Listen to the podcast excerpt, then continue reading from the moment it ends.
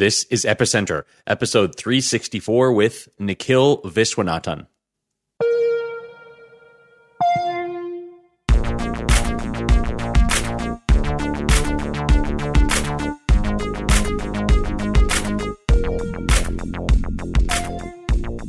Hi, I'm Sebastien Couture, and you're listening to Epicenter, the podcast where we interview crypto founders, builders, and thought leaders.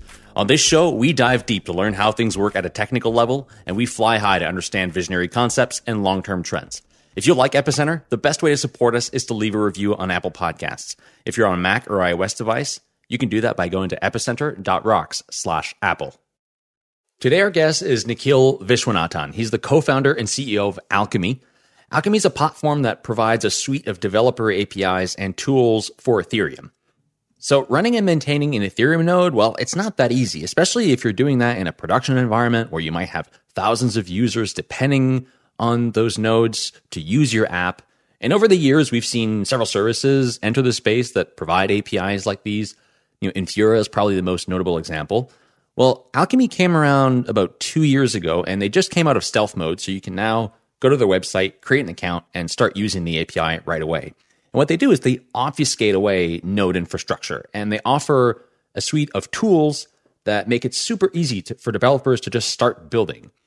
So their API provides all of the endpoints that you would expect from a vanilla Ethereum node, but there's also all these other things that they offer that you just don't get out of the box with a vanilla node. So for example, you can make an API call that will pull up all of the tokens and balances available on an address. That's something that would take, you know, lots of time to build if you were doing that on top of a vanilla node. You'd have to build that infrastructure yourself. They also provide access to the trace module in the Open Ethereum client, or previously known as the Parity client. And they have monitoring tools with usage analytics, which is really useful for a developer. And another cool feature that I really like, which is a notification API for mobile apps. So if you have, say, a wallet, for example, and that wallet has to send you know, a notification to a user when a transaction completes or when they receive uh, funds on an address, for example, well, they have the API that allows you to build that into your app really easily. So I really like Alchemy because, I mean, generally, I'm just a fan of developer tools that make it easy for people to onboard and build on a platform. And if I was building an, an Ethereum app today, I don't know if I'd have the patience or the skills to set up, you know, the node infrastructure and the APIs for my app. So I can definitely see myself using something like this to build the prototype and even take an app into production. So I think having more services like this is a really good sign for the ecosystem because it shows that there's a certain level of maturity in the space and it just allows developers to come in and start building apps on Ethereum without having to learn all of the intricacies of running and maintaining infrastructure. I do have some concerns, however, about services like these creating central points of failure in Ethereum. And this is a concern I have not only with Alchemy, but other APIs, validation services, you know, node providers in general. So, on one hand, I think there's a natural tendency to move towards more services like these because it creates a more robust infrastructure for the apps in the ecosystem and it just takes away a lot of overhead for developers. But on the other hand, I think it would be undesirable to end up in a situation where let's say 80% or more of the apps in the ecosystem rely on one or two services like these. I think that in a situation such as this, it would be reasonable to then ask the question what's the point if most of the apps and services in DeFi were relying on a handful of services that could potentially shut down or censor transactions, for example. So I think this is something that should remain top of mind and you know, should be part of the ongoing conversation in Ethereum when it comes to the ecosystem that we want to build. And I invite companies like Alchemy to also take part in that conversation. Before we go to our interview with Nikhil, I'd like to tell you about a free webinar that will teach you how to get started and build sophisticated applications on the platform. This is suitable for both enterprise developers or independent blockchain developers.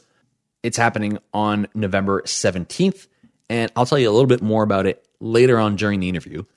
But for now, here's our conversation with Nikhil Viswanathan. We're here with Nikhil Viswanathan. Thanks for joining us today. Thank you for having me. We've been wanting to have you on for a little while now. Alchemy has been in the space for somewhere around three years, I want to say. And recently, the company kind of came out of stealth mode. Like for a while, it was. I remember, it, you know, uh, looking into Alchemy like in 2018, and it seemed a bit stealthy, and you know, like you had this like I remember there was still like this, you know, contact us to use the platform kind of thing. And now it's like a full blown, you know, developer platform that you can create an account. Like I did that before um, joining this call and like play around with the with the tools and everything.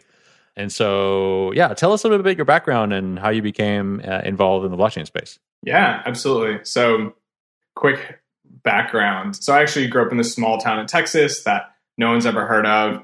You know, there's no building over four stories tall, and everyone drove a pickup truck. It was super fun came to Stanford, did my undergrad and grad in computer science, machine learning, artificial intelligence, and had a really great time. Absolutely loved it. Always knew I wanted to do small company startup stuff. Ironically, over the summers, I ended up doing the exact opposite, which was product management at Google, Facebook, and Microsoft. And uh, had started a couple of companies in college, post college. You know, I, I really thought about my life, and I and I realized I was like, what do I want to do? Had one of those, you know, one tenth or one eighth life crises thing and thought about said, you know, what do I want to do with my life? And I think when I think about my life personally, the way I measure it is on two axes. Your x axis is how many people's lives do you touch, and your y axis is how deeply do you impact their life every day. And it's basically the number of people times the depth of impact. And for me, that that kind of x axis was always obvious. Never before in human history could you press buttons on this magic metal box and build something that every person across the planet used, right? And that it's so crazy that we live in a day and age with computers, with software, with internet and blockchain. We can build products that affect everyone around the world. And this wasn't possible 20 years ago when you think about the major shifts that happened in the world, you know, before 20 years ago, the major forces that governed our world were countries, government, religion, like these kind of things. And today it's technology, right? Technology companies, the Facebook, the Google, the YouTube, Instagram have a bigger impact than essentially any country in the world. So for me, that was, you know, from a young age, I loved computers. I knew this is what I wanted to do. I had built a bunch of things, you know, at this point in my life, probably built like 50, 60 different products since I was in sixth grade. So that was just something I loved doing. I love creating, I love making things.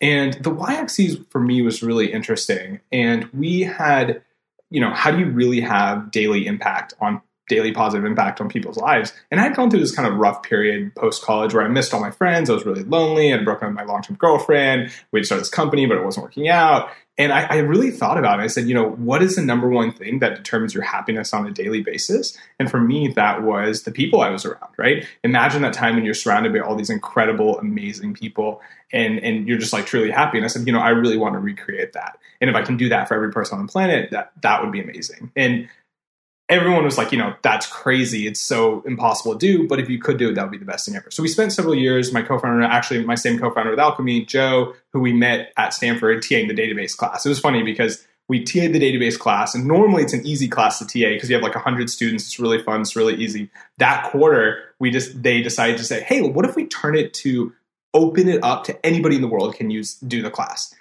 Turns out 120,000 students signed up for the class. And I remember staying up the night before writing code to integrate PDF certificates and all these things. So the, the story is the next quarter that became Coursera. So we Joe and I were kind of like the first unpaid employees of Coursera. So we met there. Um, we've been working on products to make you feel like you live with your friends. We built a bunch of different products. It was really hard. It took a long time and nothing was working. We built this one app. We thought no one would use it and suddenly like it becomes the number one app in the app store and social millions of people around the world front page new york times. It's kind of this crazy story which i'm happy to go into. But during that time we had seen so this was around 2015 to 2017 and we had seen crypto for a really long time and we actually really believed in it. And it was interesting because a couple of the guys who lived in our apartment complex a couple units below us uh, were michael and yanni and they started this company called Wyre. And we used to all hang out and we would play beer pong and, and party together and we'd have these like 3 a.m conversations how like bitcoin was the future of the world. And and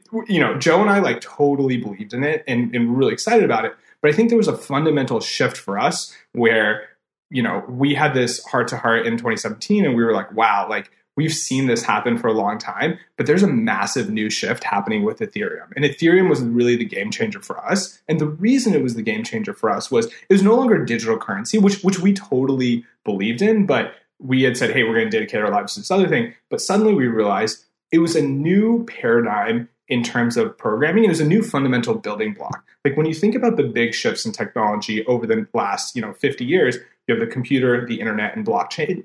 And the computer, they fundamentally give you a new building block, each one of these. So computer says, hey, we're going to let you create programs. The internet says, we're going to give you a new building block of instant connectivity. You can connect with anyone, anytime, anywhere, right? And what can you create with that, right?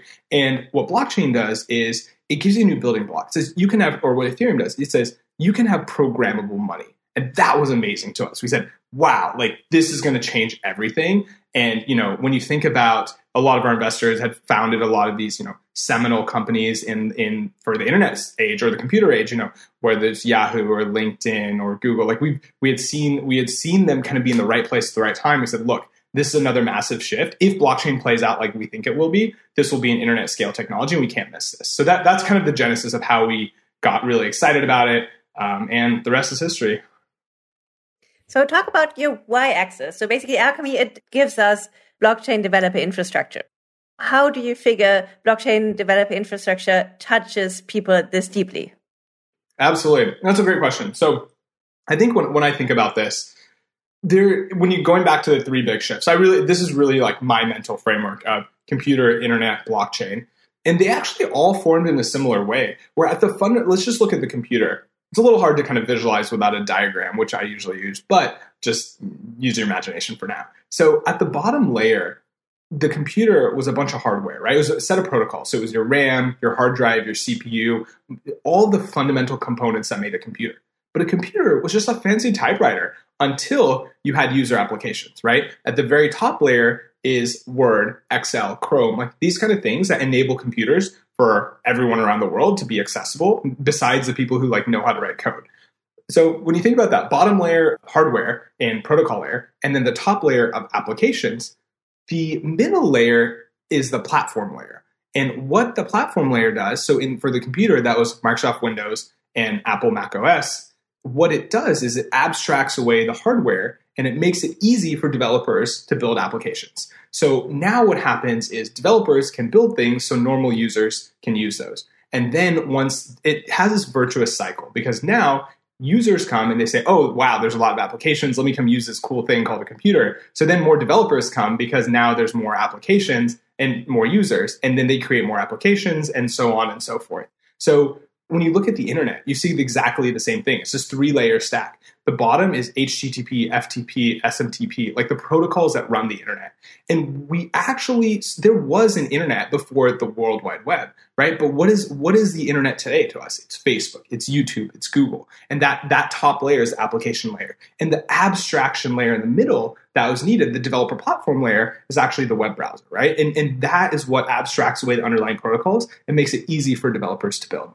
So similarly in blockchain, what we see is you have Ethereum, you have Bitcoin, you have all these other chains, right? And that's the bottom layer. And people are trying to build applications, you know, anything from a Coinbase to, you know, Walmart doing stuff on the blockchain to a CryptoKitties to games, whatever it is. These applications, applications can be anything, right? And the challenge is we're kind of in the early days of a computer in the sense of in the early days, what happened? You know, IBM built their own operating system, and DEC built their own operating system, and Altair built their own operating system. Everyone had their own operating system. So, and, but then Windows came along and said, "Hey, we're going to make it easy for developers, and we're going to standardize this." So the way we see ourselves, and, and you know, obviously each technology is slightly different. The internet slightly different from computer, We're slightly different from blockchain. But fundamentally, what we see ourselves as, and what our mission here is to enable the builders to create applications and provide value to users. If you think about that chain of how blockchain adoption happens, it's developers build applications and users use those applications and get real value from it. And what we're seeing right now is it's kind of like the 1991 of the internet, where it's so difficult to build, it's so hard to build. And our goal as a company is to enable builders by letting them have the tools they need to build great applications. And so, why focus on the developer infrastructure, and more specifically, why Ethereum? Why why this focus on Ethereum when there's so many other blockchains out there? Absolutely. That, that, that's a great question. So let me answer the first question first. So why developer infrastructure? So going back to the at the end of the day, what do we want out of blockchain? What is the purpose of blockchain? The purpose of any new technology, well, I guess scientists think it's interesting just for the hell of it. But the reason that new technology exists is to provide value to people around the world and enable them to do new things that were never possible before. And this is a little bit of a sidetrack, but one of my main thoughts around adoption of blockchain is we will know that blockchain is successfully adopted once the word blockchain and crypto is no longer used, right? And let me explain that. So when you go to dinner, you don't say, oh, you know, I use this internet app to call a car to get me here, and I'm using a computer app to swipe my credit card and pay, right? You just say, like, no, I called an Uber and then I, you know, just paid to Apple Pay or swipe my card. And once there's utility that is provided, that is the technology is irrelevant. We have to get to the point where if we are mentioning blockchain in the product name, then it's not valuable because it's not a new technology. So we need to get to the point where the technology and the, the product value from that is the value that the user gets, and it's not, I'm using this because it's blockchain. So the second question is, how do we actually get there? How do we get to a state where there's tremendous value provided by blockchain to people around the world, which all of us obviously believe in because that's why we're here. And the answer to that is going back to that chain. Developers build applications, and those user, users use applications. And the challenge is that first link in that chain is a critical piece because it's almost today. Imagine trying to build a skyscraper with a hammer and a shovel. That's the state of the ecosystem today, where it's so difficult to build applications. And our goal is saying, hey, you know, instead of a hammer and shovel, if you want to build the Empire State Building and we give you a crane, we give you a bulldozer, we give you, um, I, I love construction equipment, so I know a lot of these names, but we will give you the power tools and the construction equipment needed to create the applications. And, and the reason that we chose this is we said this is the single most important value add we can do to the ecosystem and help push the whole ecosystem forward. And then the second question is why Ethereum? And the answer is that's where the majority of developers are. And Alchemy will support and is in the process of supporting any chain that has a lot of developer adoption because our goal is to push forward the entire ecosystem. We're not, we don't take alliances on certain chains. Our, our goal is saying people want to create things with blockchain. How do we make that happen? And how do we help the ecosystem and the builders? Algorand's running a free webinar to teach developers how they can use the platform to build sophisticated applications for use cases like crowdfunding, asset tokenization, supply chain management, and even gaming applications. You'll learn how to get started with the command line tools and use the SDK and REST APIs. You'll also learn about the Algorand Foundation's grant program and additional funding opportunities that the Algorand ecosystem has to offer.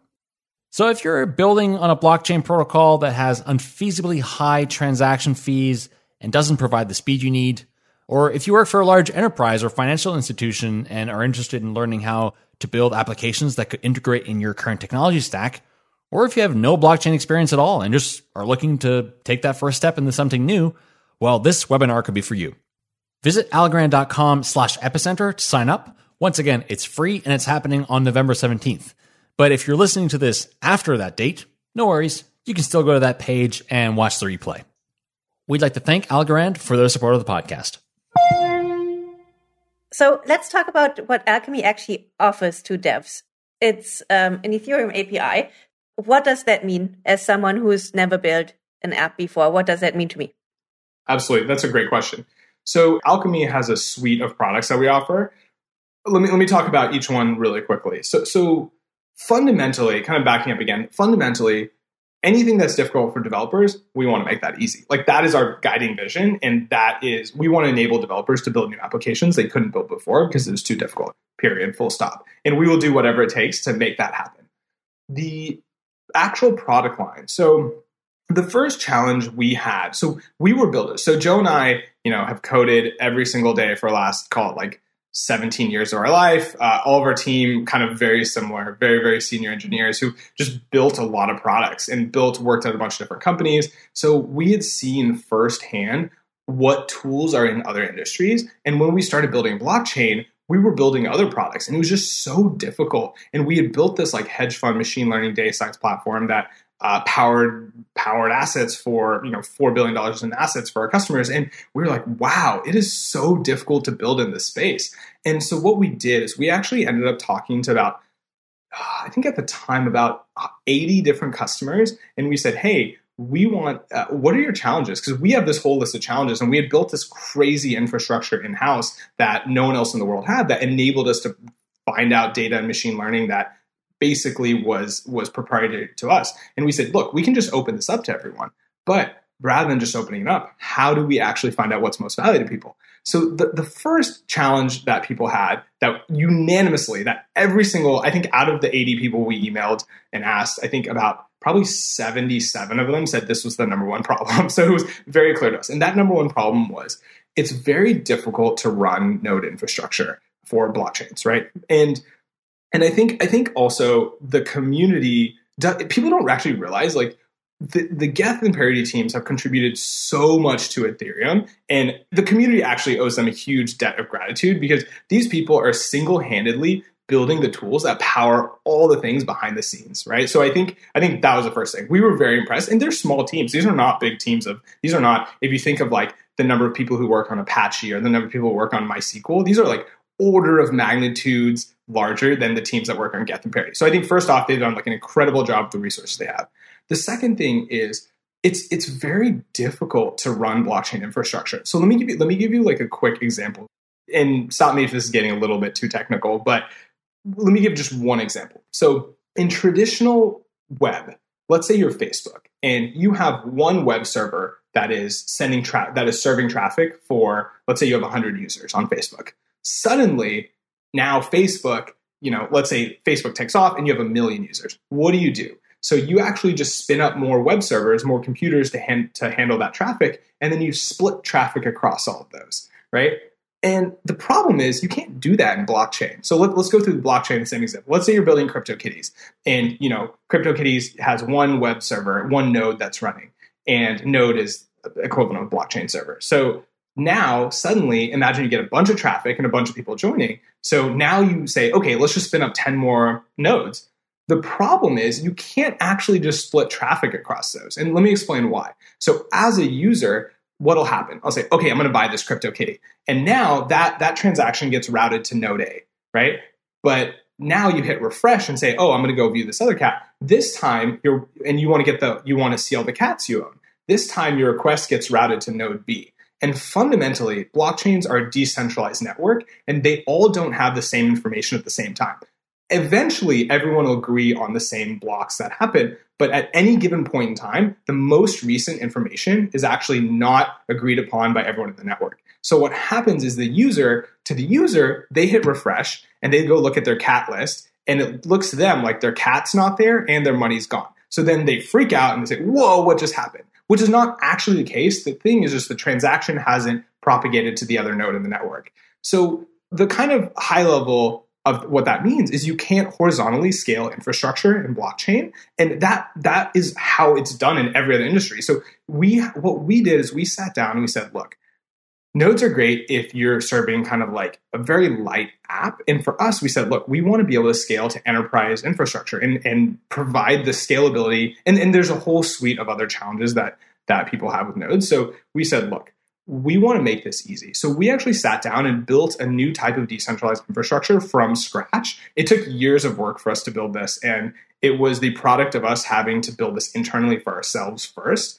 And so we call it Supernode. It is it is a completely new type of decentralized architecture that we have built that enables extreme reliability, um, infinite scalability. So it's almost like an AWS style thing now, where before, if you had more traffic, you know, you need to spend weeks spinning up a new node, depending on the type of node. So if you have suddenly have a surge of traffic, you're just hosed. You can't just spin up a new node on demand. So now you have eight developers have an AWS like capacity where they can just infinitely scale it. Um, it will handles all the data correctness, um, and it handles a bunch of other things around that. Can you become a little bit more technical here? What exactly is this decentralized service that you've built. So basically, do you just run your own Geth and uh, Open Ethereum nodes in the background and uh, kind of serve that to the person who calls the API? Um, or what exactly does your um, system entail? Yeah, absolutely. Uh, great question. So we have a little bit of the diagram on our website. You can check it out.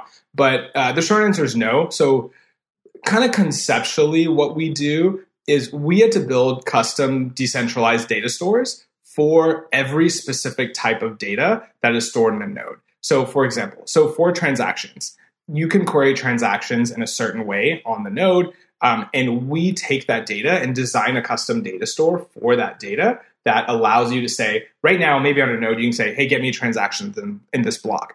But one thing in terms of Supernode, what it lets you do is now you can say, get me all the transactions for this address, which is not possible on an actual node, right? And, be, and by designing custom data structures for each specific type of data that's on a node, we we basically we interact with nodes to pull data off, but then we d- our own decentralized infrastructure serves and and provides that data to people and provides extended provides an additional query layer on top of ethereum that's extended beyond what is normal. Okay so you, you built a generalized indexer is that it? Mm, no it's not an indexer in the sense that you know we're just storing this in a database and then we provide information we provide access to it in different ways. It's truly that let me, let me give a good example. So basically think, think about this right when you running, if you want to run a database on your own computer, let's say you're building a website, you want to run MySQL on your own computer, that's a database, right? And then Google uses a database to store the entire web and to index the whole web, right? So like technically that's still a database, but the technology is like fundamentally very different and kind of similar here. You can run a node yourself, but the technology that we built is completely different. It's a new type of indexing and storing and serving method that's kind of akin to how uh, a Google or Facebook would store and serve their data. Can you be a little bit more explicit about how it's different when you say it's completely different? Yeah, let, let me let me give let me give like one one concrete example, right? So when, when I say it's completely different, the, the, reason it's completely different is the type of data structures that we use to store each type of data is completely different. So, for example, so on a node, you can query Ethereum logs. So you can get a certain range of logs. If you ask for more than that range, it'll crash. And you can only query it in the kind of like certain type of patterns. So what we did is we said, look, um, we're going to use so for this for our logs in particular, we use a time series database, and then we also use another indexing method to store the actual information. So what that lets us do, and we so we we basically like store it and serve it in a different way. And what that lets us do is now, you know, we can so we built a whole system. So kind of like there's a node, right? We built a whole system just around storing and serving logs. And so now on logs, you can ser- you can query about I, am not sure the exact numbers here, but roughly about 10 times the range of what you could query on an Ethereum node, you can query on Alchemy. So what it does is it gives developers extended functionality so that now, because we build this custom data source for logs, they can query things that they weren't possible before kind of uh, back to the original question supernode is just one piece of the developer platform. So this this was the core technology that we worked on for many many years to kind of really perfect this and make it really really good. And then on top of that we have uh, four other products. So one is alchemy build. So alchemy build is a suite of developer tools that enable debugging crash reporting um, all of the tasks that are, you would do in traditional web development all the tools that you need you those don't exist in blockchain and we uh, built a suite of tools to, to enable developers to debug problems faster so for example one one of our users who's in hawaii he had a rogue server that was just spinning and sending a bunch of transactions that he didn't even realize. So using these tools, these visualization tools, he was able to, to find that and shut it down, whereas it had been running for weeks and he just didn't even realize. Or another example was there are certain kind of bugs that take days to debug, and with the correct insights, you can you can debug it in under 15 minutes. So that's the second piece. Then there's Alchemy Monitor. And what Alchemy Monitor does is provide detailed insights and analytics for the blockchain. And it captures things that are not possible through a traditional Google Analytics or, you know, those kind of tools because these are kind of blockchain specific. And then the last piece is Alchemy Notify, actually two more, Alchemy Notify. Right now, when you think about um, a normal app, if you use Instagram or you use Facebook, you get notifications when things happen, when someone likes your photo, when someone comments on your wall, in blockchain, the challenge is these events are not exposed by nodes. So, for example, when an address receives currency, like let's say and you send me Ethereum, that is not an event that the node sends and says, hey, you know, this wallet received $5 or 5 ETH. So what we do is we built a notification system that watches the blockchain for all these types of events and stores them and, and, and it provides an API. And the end outcome is the user now you can when you use apps you can get notifications on important events and that wasn't possible before and the last thing we do is we we actually think of our support as a product. So we do real-time global support for all of our customers 24-7 around the world. And it's not like you're talking to a support person. You actually talk to the core engineers that built the product. So that that for us is a really key part of the alchemy experience. So just to sum up like the, the, product lines, you have the Supernode, which is the Ethereum API, and we'll get a little bit more into that in a minute. There's the developer tools, that allows a developer to like prototype and debug and this sort of thing. There's the monitoring tools that allows you to understand sort of like your users' data, et cetera. And then there's this notification thing, which I think is kind of cool, where like let's say you have you know you're you're building a wallet, for example, you, you'd like for your your users to receive notifications on like blockchain events, right? So like on transaction received or on transaction like complete or like some smart contract action or something like that. Then the user can receive uh, a notification. I'd like to like spend a little more time on the Supernode thing.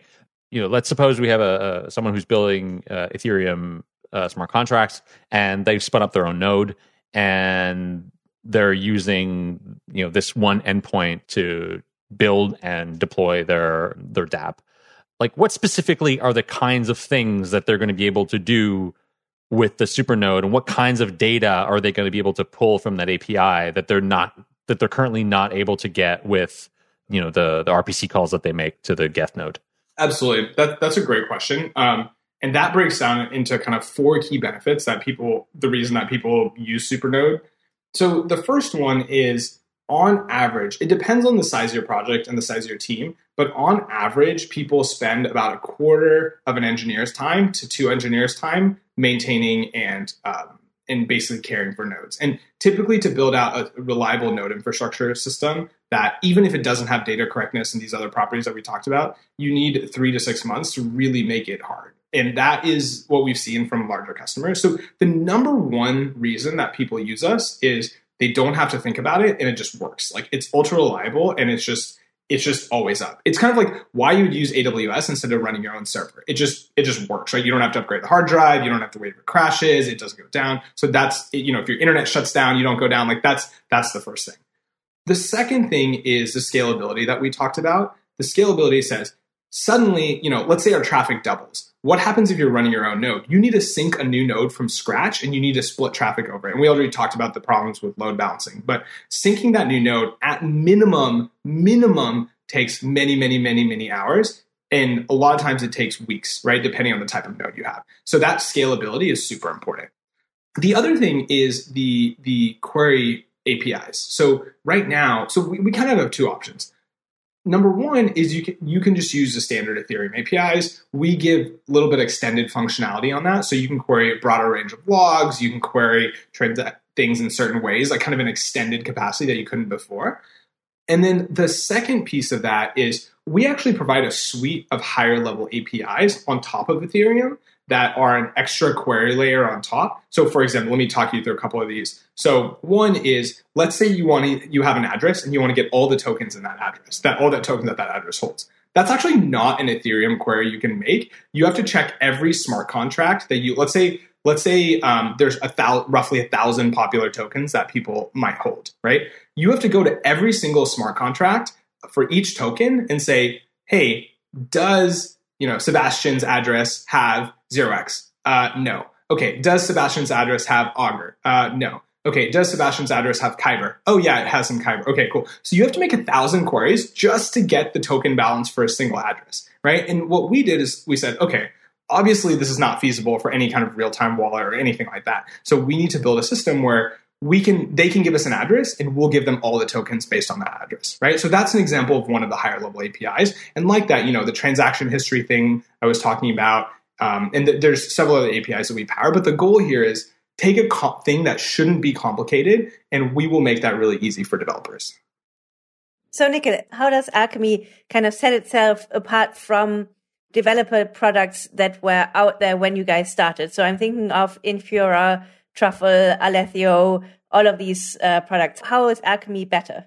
Yeah, it's a good question. I think like all of these are like fantastic products, and and I really like one of our core philosophies is we don't really think about other people's competition because we're here to expand the space. The market as a whole is very small for crypto, right? There's no $10 billion revenue or $100 billion revenue companies in, in well, I guess there's not many $100 billion companies regardless, but uh, you know, the, our goal really is to help expand the space, and we will do whatever we can to help push developers forward. And we love it when other people, you know, build great tools for the space. So that to us is this is very collaborative, and we are here to we're all here to expand the ecosystem. And I think all of the companies that you mentioned have served really great purposes for different parts of the developer experience.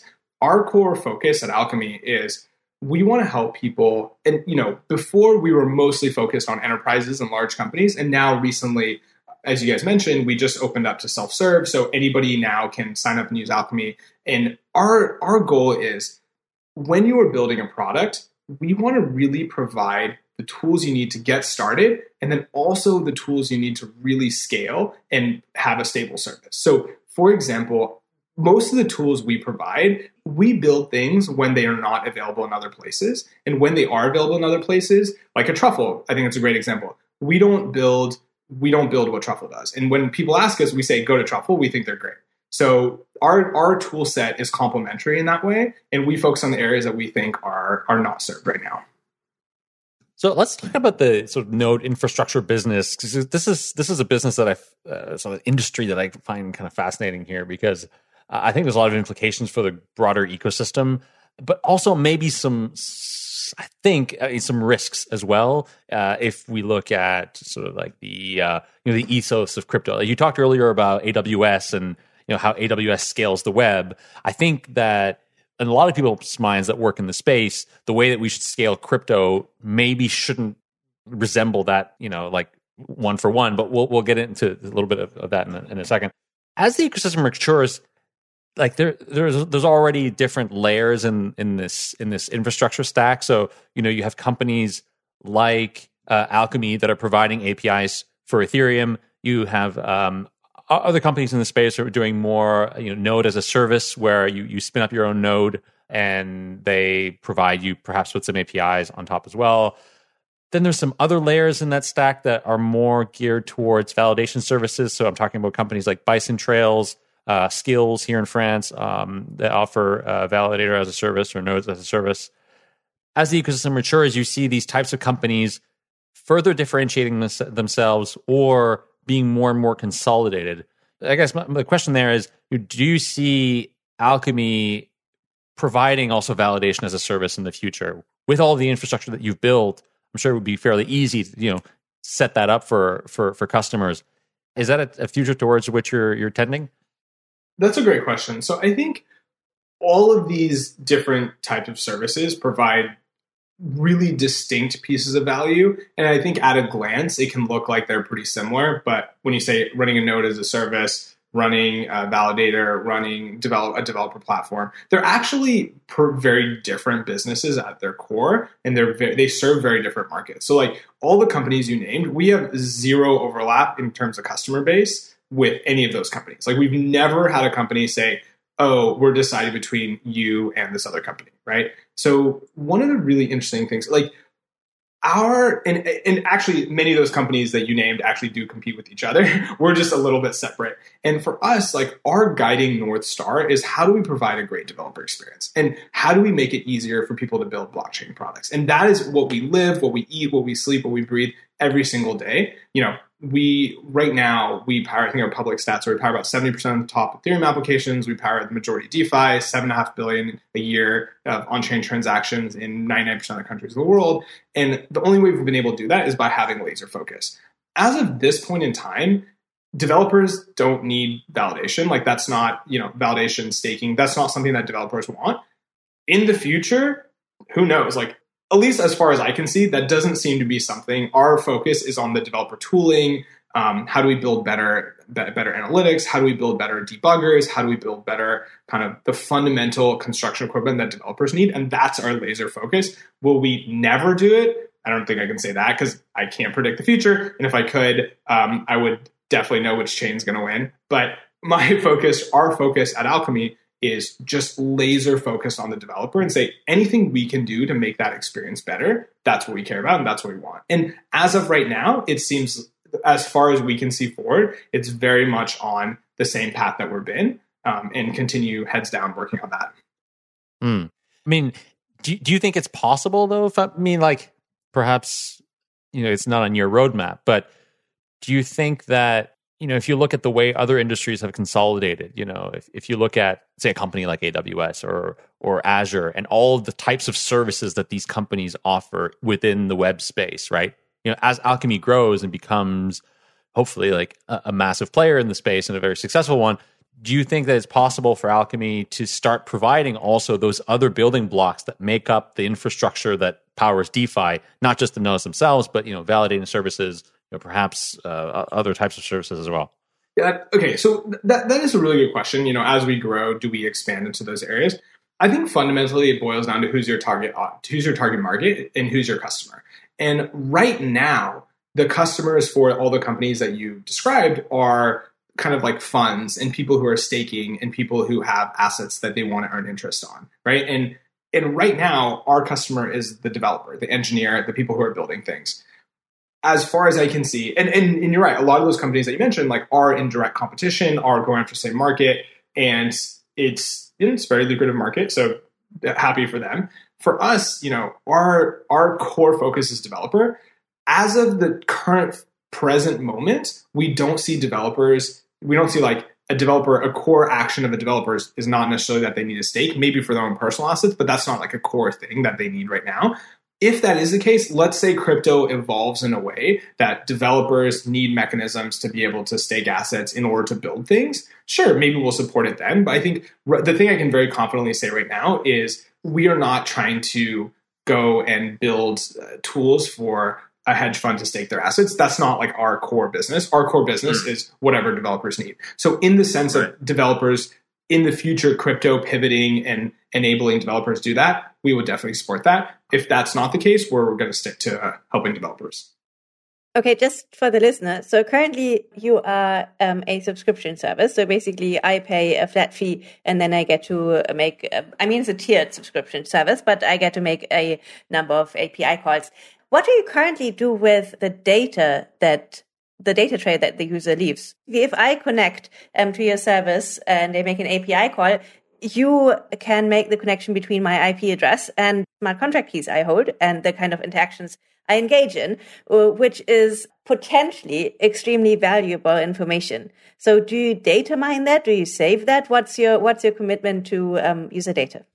So, one of the really nice things about our business, which I'm very glad about, because we had you know like the legal diligence done on us is we so fundamentally we don't store any private keys. We've actually people have asked us a lot like can you optimize my transactions and can you store our private keys? We're like nope we're not going to touch that because that's a whole another issue when we start controlling users funds. So in terms of funds we have no access. I think i think the actually let me let me give you a quick model of like a mental model of how you can think about this is we are a pipe to the blockchain. So there's a blockchain here and there's a user here. And the user needs to take a packaged piece of data and put it on the blockchain. And we're kind of like a pipe, very good, fast, reliable pipe, but ultimately we're a pipe to the blockchain, right?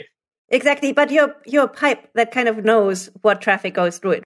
I never thought that you guys kept uh, private keys or, or whatever. I, I'm totally aware of that. But basically, you being able to make the connection between my IP address and the information that I query and the transactions I send, that is potentially super valuable, no? Yep. That, so that's a great question. The question is like we have IP address and and uh, this package of data. So um, two parts that answer. So the, so the first part is when the transactions are all public, so there's no kind of secret information there. We don't know in terms of broadcasting a transaction. In terms of the IP address, that is the only piece of data that we do have. It's like, okay, your IP address. IP address can be spoofed, it can be faked. We don't even know if it's like a real IP address. We take user data very seriously. We even though like no one's complained or no one's asked about this, we don't sell the data. Our business is not. We've had a lot of people ask, like, can you sell data to us? And it's like that's just not our business. Our business is providing customers with a great developer experience. So we we our answer is we do nothing with the data. We have systems, so we can't even look at the data ourselves. And to be clear, we don't actually have any data. The only thing we have is an IP address of the user. That's all we have. We don't have their name. We don't have their email. We don't have you know anything else about that user. Right, but you might have you might have like transaction data. So you if you have the IP address, and I, I, suppose with with the monitoring tools that you do have, I mean, there must be some data about transactions that you know that it's available for the developers to use. Like for example, what are the you know what transaction or what data are my clients or users of my of my of my client basically what API calls are being made and what transaction requests are being made into which smart contracts, etc. Like this this kind of metadata, not necessarily just direct user data like names and email addresses, but the, this kind of metadata must exist somewhere on your on your systems. Does does it not?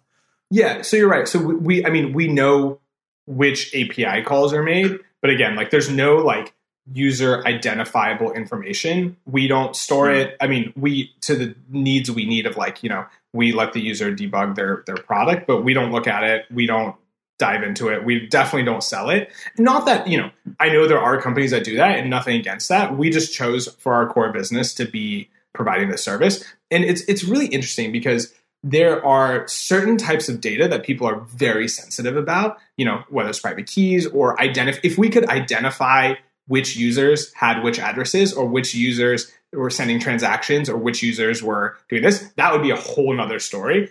But Nikil, in effect, you can. So basically, if you if you look at how easy it is to actually identify addresses on the blockchain, if you now also have the um, IP data that goes with it, it becomes even easier. And I totally agree that IP data can be spoofed and so on. But being diligent about this 100% of the time is nigh impossible. So basically, I mean, that's that's the reason why you know, whistleblowers have such a hard life and so on, because basically staying truly anonymous on the internet is really hard. Yeah, that's true. I think so. Two points of that. One is again, literally the only piece of data we have is IP, and and that is like even for our own internal metrics, when we think about how many users use your platform, it's actually really hard to tell because IPs are not correlated to actual users very clearly, right? Your phone, if you if you drive another mile on your phone, your phone picks up a new IP address. So it's it's very kind of it's very unmappable to people. The second thing is most of our traffic, actually the majority of our traffic is backend services. So most of the IPs we have are just from Amazon. So like people's own AWS clusters hitting us. I, I, I don't know the exact stat off the top of my head, but I know it's above like 70% of that is actually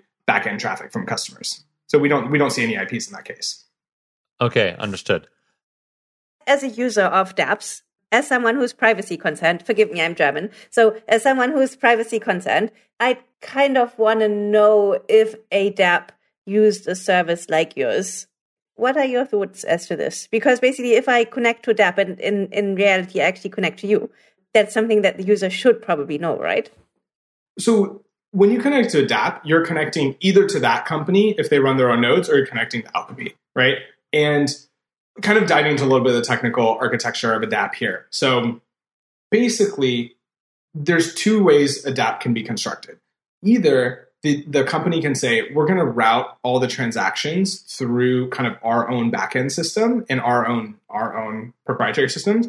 And then that backend system queries Alchemy for data and returns it. So in that case, we get zero information about, we don't even get the IP address, right?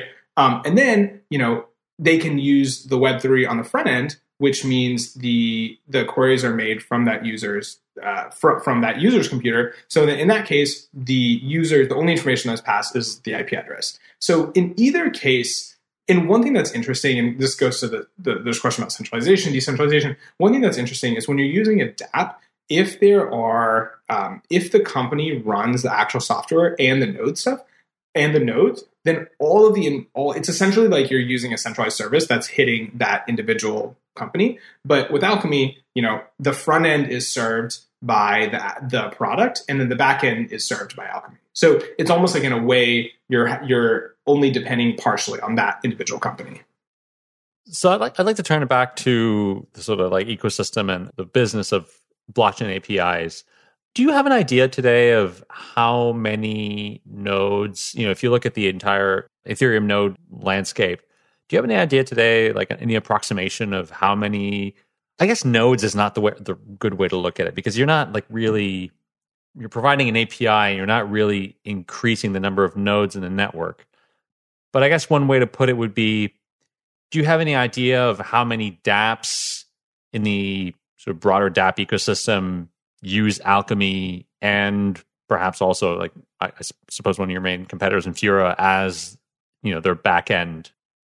That's a great question. I mean, obviously, I don't know Infura's numbers, but I know I know our numbers. Uh, see, what can I say publicly? We have thousands of developers using us. So we have a lot. So we have it, it got to the point it's actually pretty cool over the last couple years you know in the beginning we would get so excited whenever we got a customer i mean we still get very excited when we get a customer ultimately that's what we we're here for is to help people build great applications and now it's got to the point where um, the majority of time i use crypto stuff i would say a huge percentage of time i find out i can like look into our look and say like, oh, we have customer support chats with all of our customers and Telegram, and I'll just search that company's name and we have a customer support chat with them. So I'm like, oh, cool, they're using Alchemy.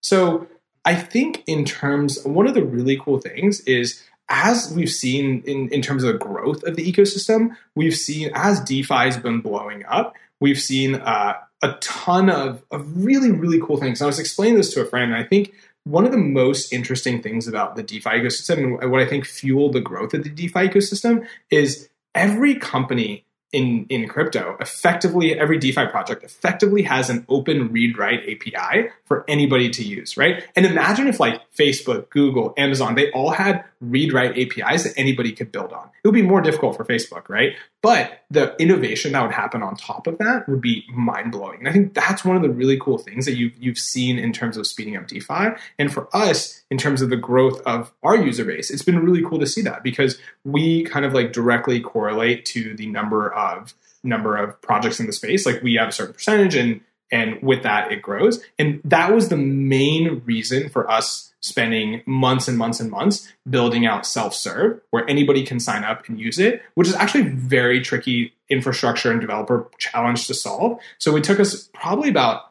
five months to build this um, and our whole focus there was before we kind of only served the largest companies and now we said we want to make blockchain accessible to everybody. And that was always the goal but it was very difficult technically to do. And now you know we start seeing people on on our free tier who are very tiny companies and then suddenly they'll blow up and they'll be one of the largest people in the space. And they kind of started out from that from that small free tier. Hmm. i want to come back to this topic of, of, aws which i was mentioning earlier and that is you know I, I, think to a lot of people in the space scaling ethereum and scaling blockchain systems in general translates to increasing decentralization essentially right? Like so having more nodes having a, a diverse validator set or mining power.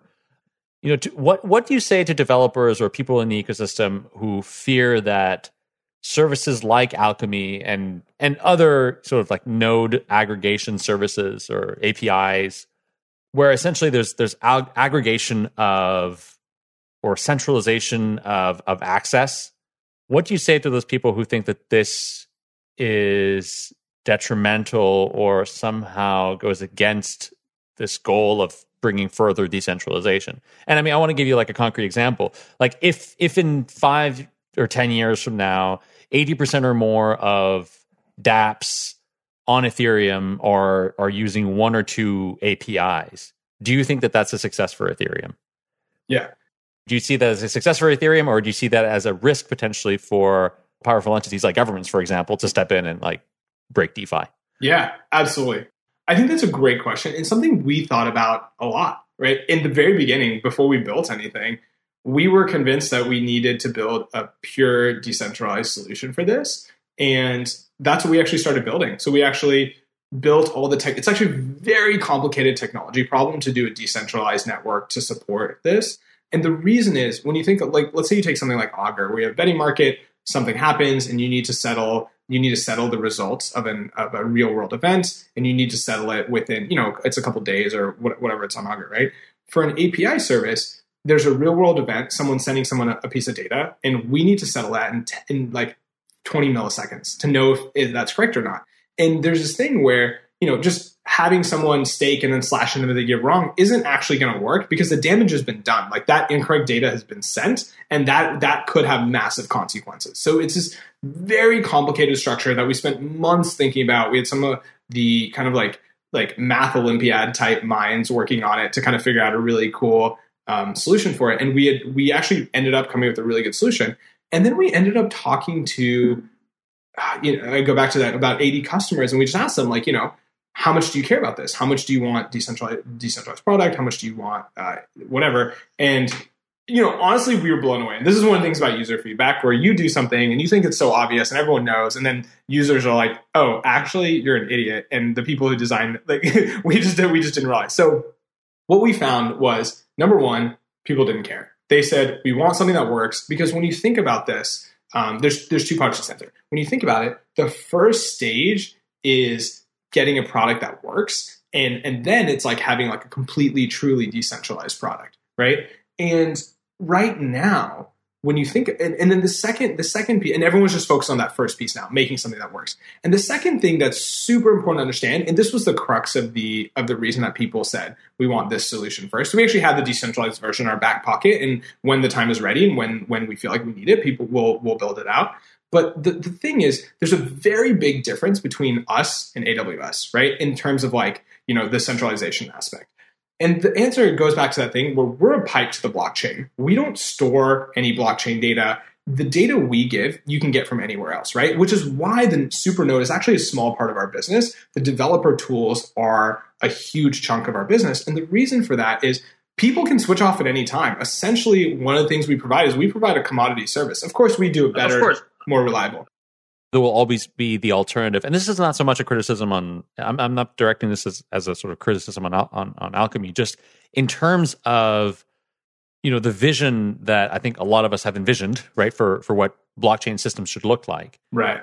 Do you think that it would be a success if you know 80% or more or say 90% or like some some huge number of dapps were pointing at two api URLs, basically, like, like like two API endpoints or one API endpoint.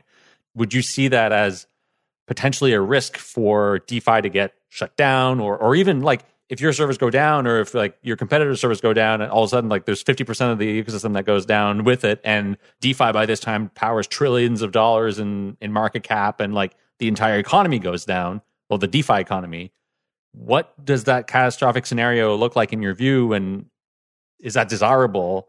Given where we know like blockchain comes from. It comes from this desire to have things that are decentralized, that are resilient, etc. Absolutely. I think first, to be clear, a success in blockchain means that we're providing new value, new product that we couldn't do before, and and that it cannot be shut down. Like it, the, the not being shut down is a really important piece. And I would say like if Alchemy was more of like an Amazon service that you know Amazon has uh, Amazon has all these companies' data, and if Amazon goes down, like they're not getting their data back, right? So I think a success case for us in Alchemy would be actually that you know nodes just get a lot better, and they you know everybody can run their own node, and that works. And we're just focusing on building the tooling around it. Like our goal is not to be, we don't want to be a node infrastructure company. We want it's actually not a great business to be in. The developer tools is actually a much better business from the business side because nodes are very expensive to run. So for for when we think about the DeFi case, let's say there's there's two you know two APIs providing or one API providing you know the majority. So right now we do about seventy percent of the top apps, but let's say that I think there's two cases here. There's a case where you know if God forbid you know something happened and the government comes and says, hey, you got to shut this down. If the case was that these companies would be hosed, that would not be good. That would be a very bad thing. But if the case was the company could just, you know, just run their node point like literally one of the nice things about alchemy which is a great thing for the customer not so great for us but you can switch on and off alchemy in one line of code. Like literally all you do is you take your line of code and you point it at your own server. It takes less than three minutes to switch on less than three minutes to switch off which is tough because what that means is we have to continually win users business our customers business because it could be anybody can switch off at any time. So i think i think the way that it's going right now is we are providing a suite of tools on top of node functionality, which I think are very valuable, but people are not dependent on us. As much as for our business, our investors would love it to have people dependent on us. But the only way that we're able to do this is by providing continually good service. I get I get what you're saying, and like I I get the argument that one can simply you know change the API URL, you know, like that. They just change the endpoint basically, and and then they can point somewhere else. And, and it's it, and, um, and all their data is still there. Everything works out of the box. Of course, all the data is still there. I think it might be a bit harder because because you offer also this additional features. There's some lock in there, and they might have to like rejigger their app for it to work without those additional services and those additional API endpoints. I'm just thinking more in terms of like ecosystem resiliency. And what I would hope is that the ecosystem is spread out in such a way that, you know, there's 20 alchemies, right? There's like several companies like yours offering varying types of services and maybe even like niche services for certain types of dApps that provide them like specific types of API calls, and so that we have a more resilient ecosystem that doesn't rely on like very large actors that can easily you know take down the entire the entire space in, in an instant. Absolutely, I think that's again, I think that's super important and. And realistically, what would happen if a company switches off Alchemy? The transition would be easy, but kind of continuing development on your product would just be slower. And I think I think the trade off here is we thought about this internally. Like, do we build a decentralized system, right?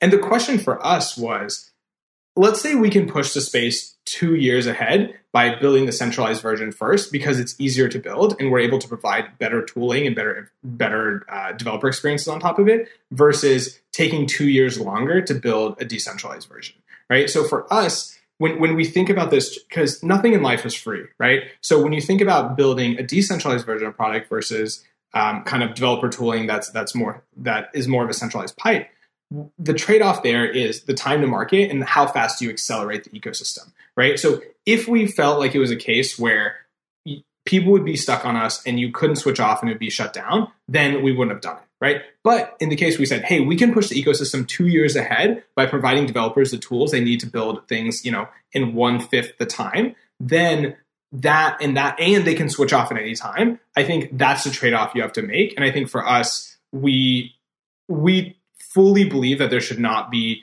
any kind of like single point of failure or even a few points of failure in the ecosystem. And right now, we we don't think that's the case. Maybe let's switch gears and kind of get to the to the last section. So I'd like to talk about your investors. So you actually have a very eclectic suite of investors, and Sebastien made me not start with this, but how did you meet Z?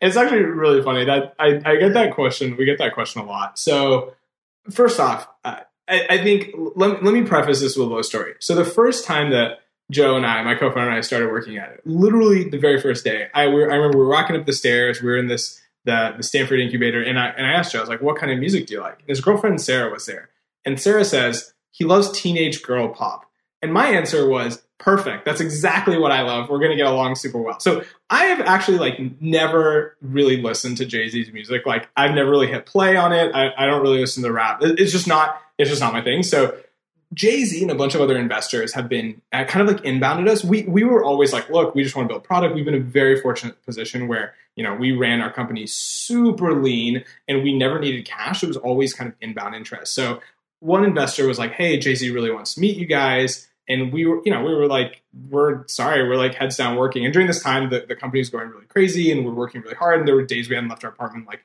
six days in a row. So, you know, he got this call, Jay really, really wants to meet you. And we're like, ah, you know, we, we, we really got to focus. We have, we need to focus on our company. And it's like, no, he really wants to talk to you. And I was like, all right, like, we had just wrapped up doing a fundraising round and he and there and I, I just honestly just didn't want to do any more investor calls. I wanted to get back to work. So we said, look, okay, he has to the way relationship we have with our investors is we really want coaches and mentors. We don't need we didn't need cash, but we said, look, we want a personal relationship. We want to text you, we want to call you, email you. We want to learn from you. You guys are like, you know, whether it's you know the Reid Hoffman or Charles Schwab or the chairman of board of Google. It's like we've been very lucky to learn from all these like incredible people. So what this investor said, hey, you know, Jay Z, you don't have any media entertainment people, and they're really smart. You should meet them. I'm like, all right, cool. Let's jump on the phone tomorrow. And they and then they said, oh, I can't because Beyonce had just launched her her album that day and they were going on tour. And I was like, all right, well, I guess like you know, just it, it's fine. It's, it, if it's not going to work out, it's totally fine.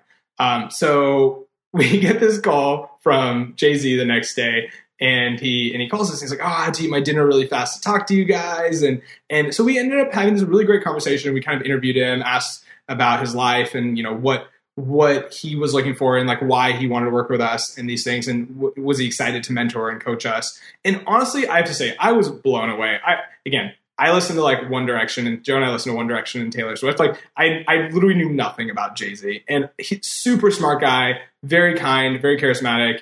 And yeah we really liked him. And we're like all right welcome to the family. So what what are jay-z's thoughts on ethereum and you know ethereum dev tooling? We we talk more about the business side around how to run a company, how to run a business, how to think about your team and brand and stuff. So there, there's other things that we like talk to you about. we don't we don't we don't necessarily need every uh, investor to be deep into developer tooling. We were also wondering about this earlier before we got on the show. You, you list Stanford as one of, of your investors. We didn't know that Stanford had like a VC arm or an investment arm. What is that about?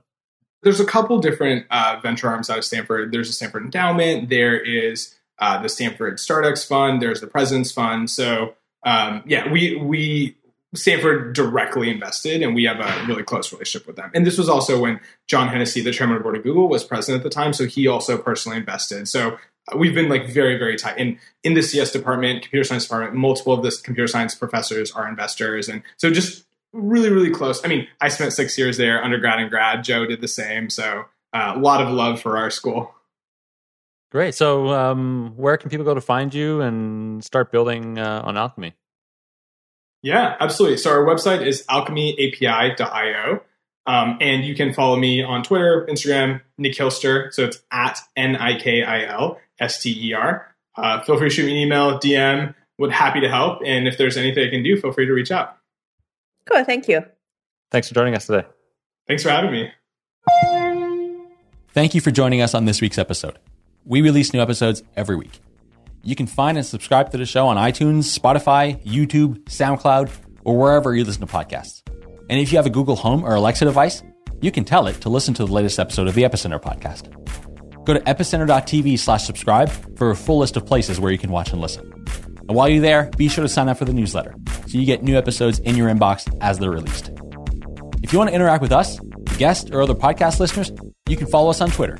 And please leave us a review on iTunes. It helps people find the show, and we're always happy to read them. So thanks so much, and we look forward to being back next week.